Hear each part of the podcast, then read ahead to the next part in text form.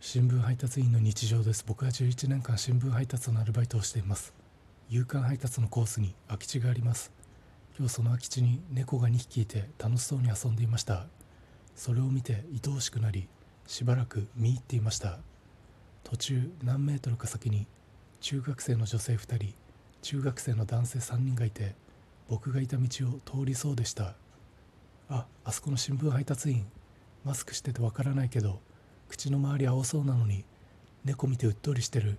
と思われそうだったので、その場を立ち去りました。